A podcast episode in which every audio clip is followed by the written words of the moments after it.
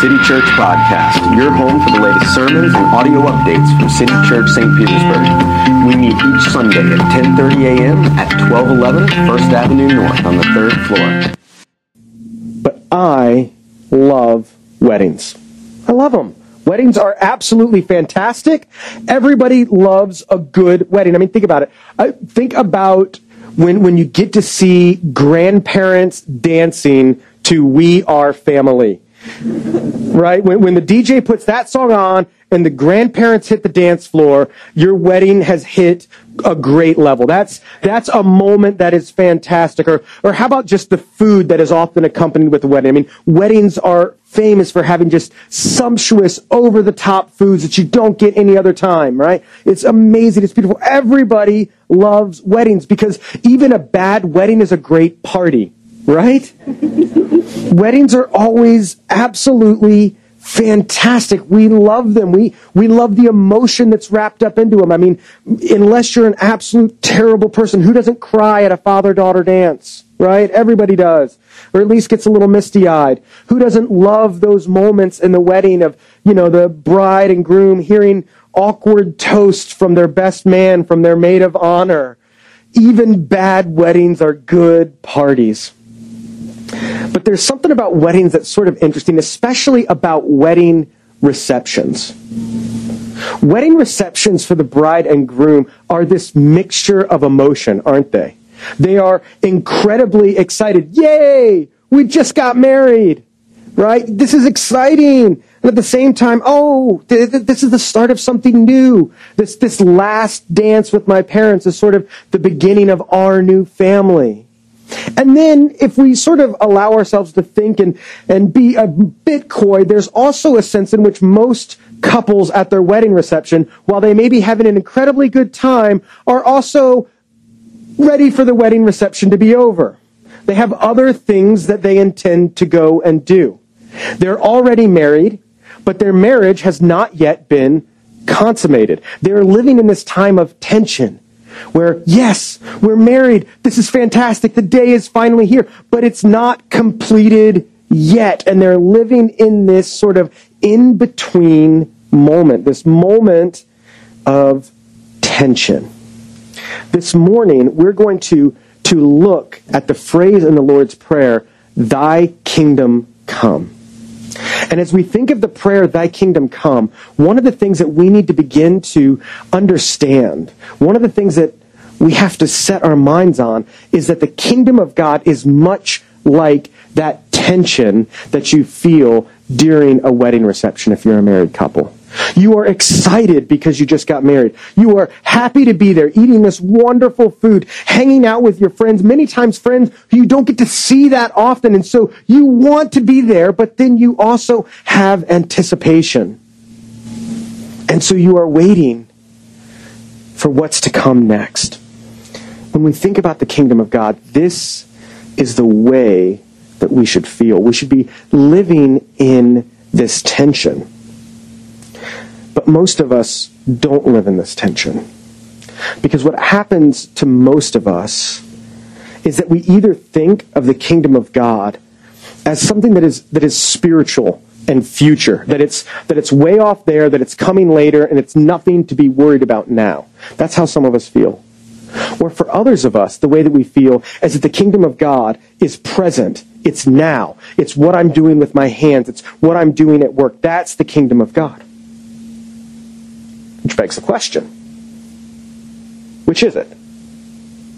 Is the kingdom of God something that is here and now and present? Or is the kingdom of God something that is yet to come? Something in the future? That's a good question. Let's do this. Let's stand up and read some of the scripture together. And let's see if we can, begin to see what God means when he talks about his kingdom. I'm going to be reading several verses, uh, mostly from Matthew and a few from the letters of Paul. So let's let, listen as I read.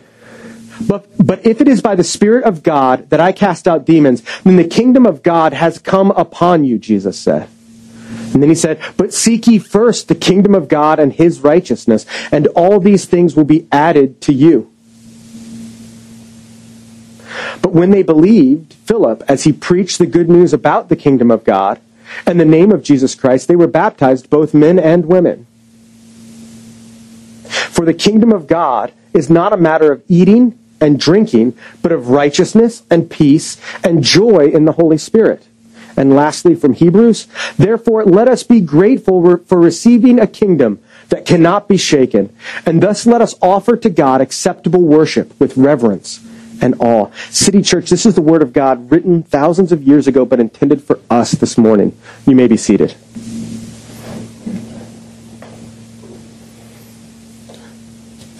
So even in these verses that we read as we look across the New Testament, we feel this tension. Jesus says, if I am here, if I am here and casting out demons, then the kingdom of God is here.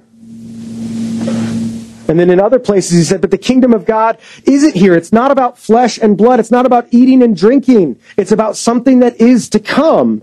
And so in the New Testament, we even feel this tension. And so when we think about the kingdom of God, what we need to think about it is that it is something that is already here and not yet here. Just like the marriage during the reception is already, the vows have been made, but it is not yet consummated. It is living in that in between space in that moment.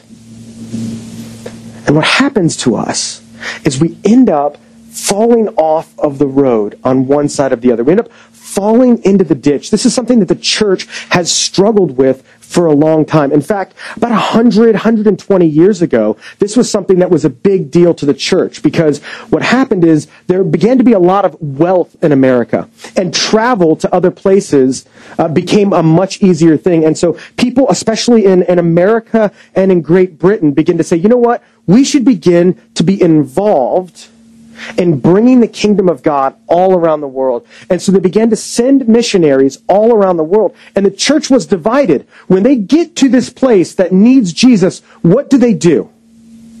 When they get to this place that needs Jesus, should they, should they just begin to help them with their economy? Should they just begin to help them with food and basic clothing and needing? Is that what the kingdom of God is? And so some folks, some churches, some groups sent out people and said, here's what we want you to do. We want you to go help with the needs of the people overseas. But other groups said, no, that's not okay. We don't like that. We don't like that idea. Here's what we think. We think you should just go and tell people about Jesus. Yeah, fine, they're hungry. It doesn't matter. They, they, this is a bigger deal. And the church was split. Literally, church denominations seminaries, all sorts of things split over this question of which one of those is doing the work, the kingdom of God.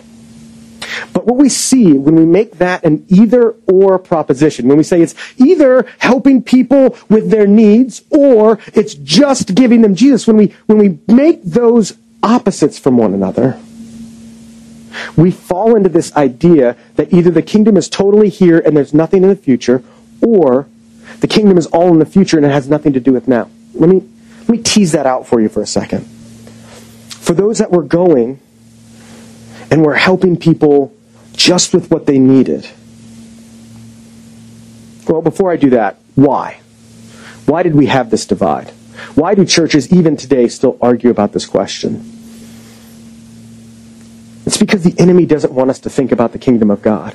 And what he wants us to do is argue about it and divide from one another about it. Because if we're arguing and divided about it, we're not doing that stuff. We have a, a truncated view. We have a, a view of it that doesn't include everything.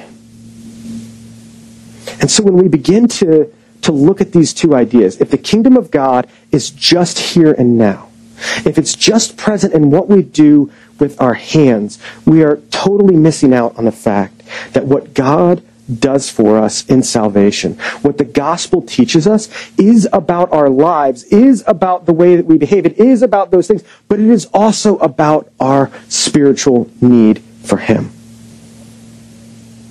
See, some people want to turn Christianity in the kingdom of God into simply uh, Kiwanis plus Jesus, right? Or, or Rotarian, Rotary Club, I guess they call themselves Rotarians. The other day I was at the soccer field, and uh, two moms were talking, and they were talking, and they call, one of them said, "Well, you know, so and so, she's a great Montessorian." Which I can only assume is somebody who does Montessori school things, right? Uh, a Rotarian is somebody who's a part of the Rotary Club. And if you don't know, there's there's thousands of these. There's Kiwanis, the Optimist Club, the Rotary Club, and all of these things. And for some of us, what we do is we reduce Christianity to being the Rotary Club plus Jesus. We get together on a regular basis and we pool our money to, to buy bumper stickers for the children of the month and to encourage teachers, or we, we buy glasses for somebody who doesn't have glasses. And we reduce everything about Christianity down into nothing more than helping others with what they need. This misses completely on the fact that Christianity wants to address not just our physical needs, but our spiritual needs as well. What this misses on, what this really misses on in so many ways, is the reality of the wrath of God, which is something that we don't like to talk about. Because apart from Jesus, we are under the wrath of God. And no matter how much social justice work we do, if we are not connecting people to the Savior, we're not ultimately helping them come to know the kingdom. But here's the trouble some of us fall off in that direction, and it's bad. But going the far other direction is just as damaging to our Christian lives, is just as damaging to the kingdom of God. Because while one group says the kingdom of God is present and all it is is about helping others, about loving others, they miss the future. Well, the other side says the kingdom of God is just something for the future that it's just about people converting to Jesus. So who cares if they don't have enough food to make it through next week? They converted. Give me the brownie points, Jesus. I win.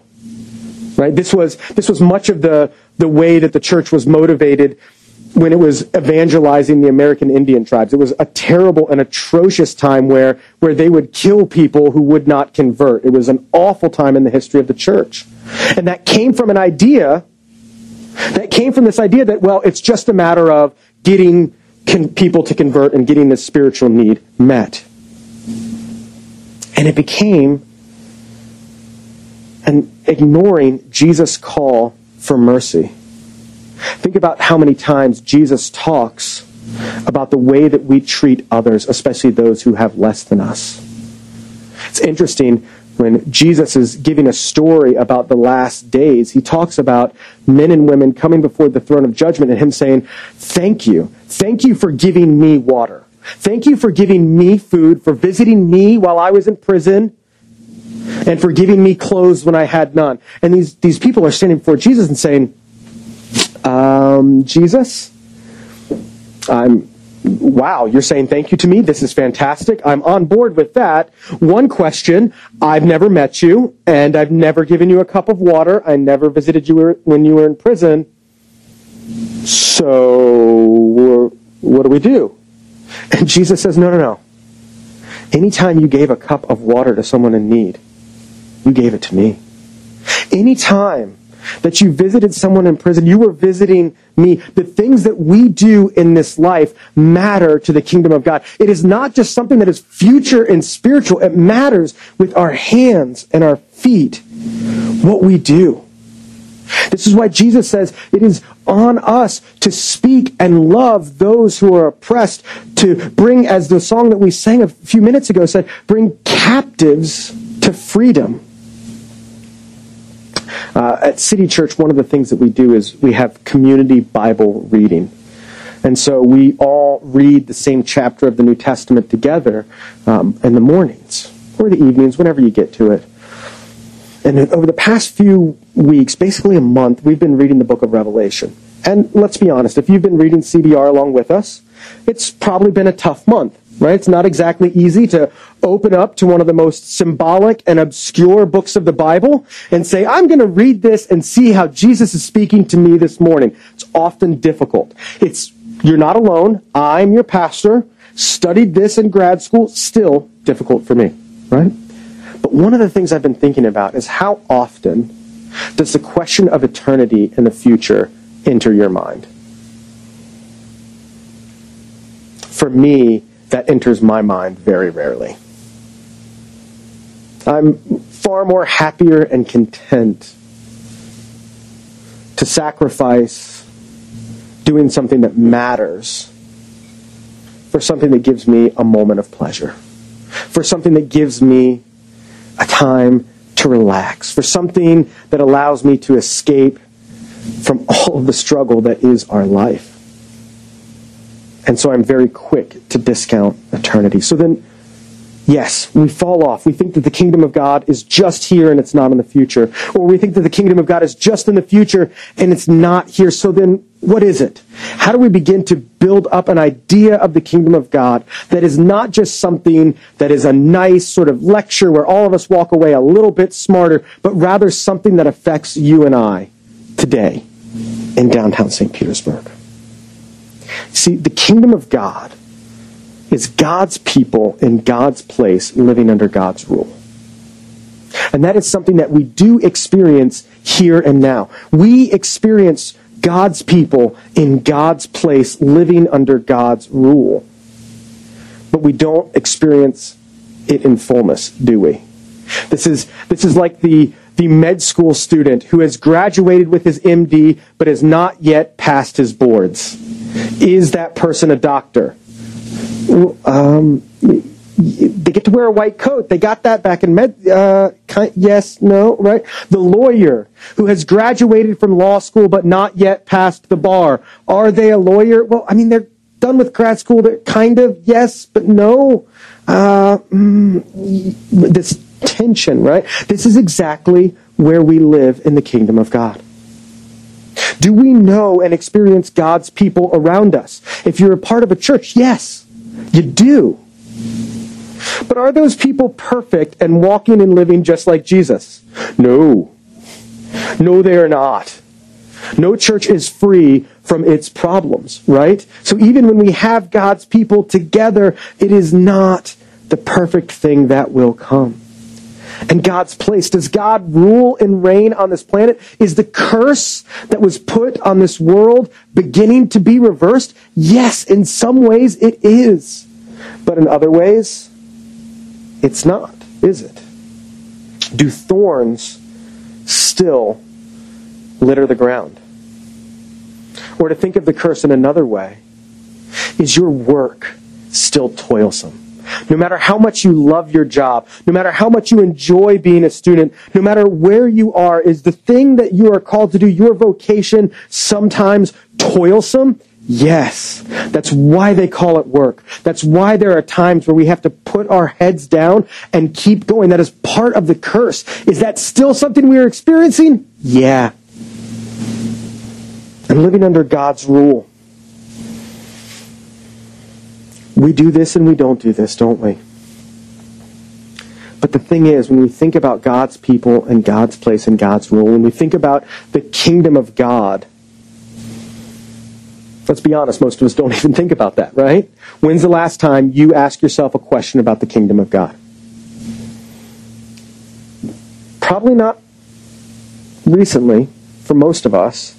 And we don't like to think of it because it's complex, right? The, the, the, tension between God's kingdom's here and it's not yet here. Mm, I'd rather not think about that. So here's what I'm going to do. I'm going to read my Bible and I'm going to love Jesus and I'm going to ignore that. And what happens is we become a siloed, individualist Christian, which is not what God intended us to be. Do you notice when we pray the Lord's Prayer, are there any this is, I know this is a grammary nerd thing, but follow me on it. Are there any first person singular pronouns? I, me, my.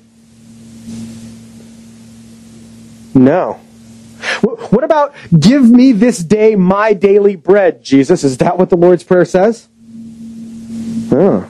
Give us our daily bread. Whose father is it in heaven? Is it my father who is in heaven? No. It's our Father who is in heaven. All of the times that the that the Lord's Prayer uses a pronoun for us, he uses it collectively because we are not meant to live in isolation from one another. The kingdom of God is not a bunch of individuals. The kingdom of God is us collectively. And when we ignore the kingdom of God, we silo ourselves off from what God intended community to be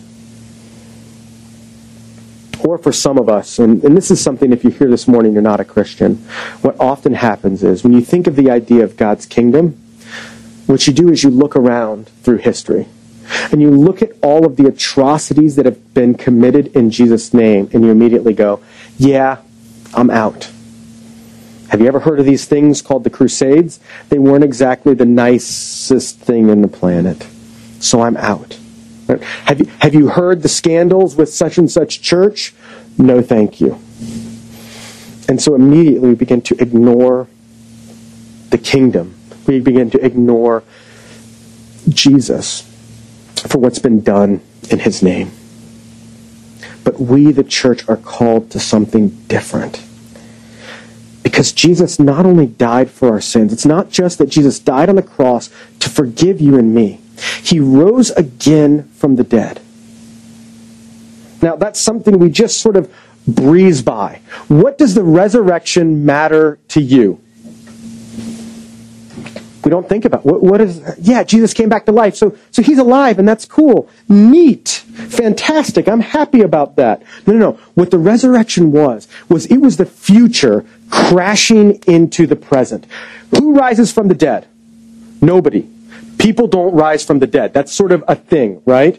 We have several doctors here in our church, and most of them can affirm that people don't rise from the dead. It's sort of a medical truism, you know, sort of a, a handy tool of the trade. You don't rise from the dead, except for that time with Jesus when somebody did rise from the dead. What was that? That was the kingdom of God. That was the future. That was what will one day be. It is the glorious future of this earth crashing into the present. So guess what God's people are called to do with our lives? We are called to reach into the future and grab it and snatch it into the present. By, by the way that we love others, by the radical way that we connect with other people and love them, we are grabbing the love that is the future of the kingdom and we are breaking it into the present. The way that we treat other people is us reaching forward into the future and bringing it into the now. And so the role that we are called on as Christians is to be citizens of another kingdom and bringing that kingdom to this world. It is interesting. There was a, a pastor in the 70s who was traveling through Europe. And he was traveling through some of the Cold War sort of Eastern Bloc, Russian influenced nations. And they were on a train and they were going to Romania and they were told, look, Romania is not too friendly to Christianity, so heads up, it might be a problem. And so as they began to cross the border into Romania, the train stopped and a set of guards boarded the train, began to ask for papers. And when they saw that this pastor and some of his friends were Americans, they began to hassle them. And sort of really what they were looking for was a bribe. And so these this pastor didn't quite know what to do. And so all of a sudden, the guard's boss comes on. He hears the commotion and he comes on. And he sees the woman sitting by the pastor. And he points at her bag and says, What's in the bag? And she opens the bag and pulls out a Bible. And he looks at the Bible, kind of thumbs through it, sets it back down, and he looks at the pastor's passport and he says, You are not American. He looks at the woman who just grabbed the Bible off her lap and says, You're not American. Then he looks at himself and he points to himself and he says, I'm not Romanian. We're a part of the kingdom of Jesus. Tells the other two to get off the train and they carry on about their business. What he understood is that at the end of the day, our primary allegiance is not to a nation, a people group, an interest group. Our primary allegiance is to Jesus and his kingdom because he has begun to give us new life. And that new life has started now, but we're living in the time of the reception. It is not fully what it will be one day. The kingdom of God has not yet been consummated, and yet we live in this new life. And so, what do you do when you're at a wedding reception? You celebrate love. You enjoy one another. You are kind to one another. I mean, think about it. How many times have you ever seen, like, it's very rare, like people getting upset, like, what happens if you're seated at table nine and you don't get your food for 30 minutes before table one? Does anybody at a wedding make a big stir? No, they're like, that's fine. I'm about to get salmon or steak, right? this is great. Every, and so what we do is we begin to live in this new life, and this new life works itself out, yes, in the here and now, yes, in an internal way, where we begin to look around and see what God's rule is not doing in our life, and I begin to repent of that. I begin to see how I'm not living up to God's standards, and I begin to believe more and more in the good news of Jesus. I have unmerited affection for my King. But not only that, it begins to work itself out externally too in the way that I serve others the way that Jesus has served me.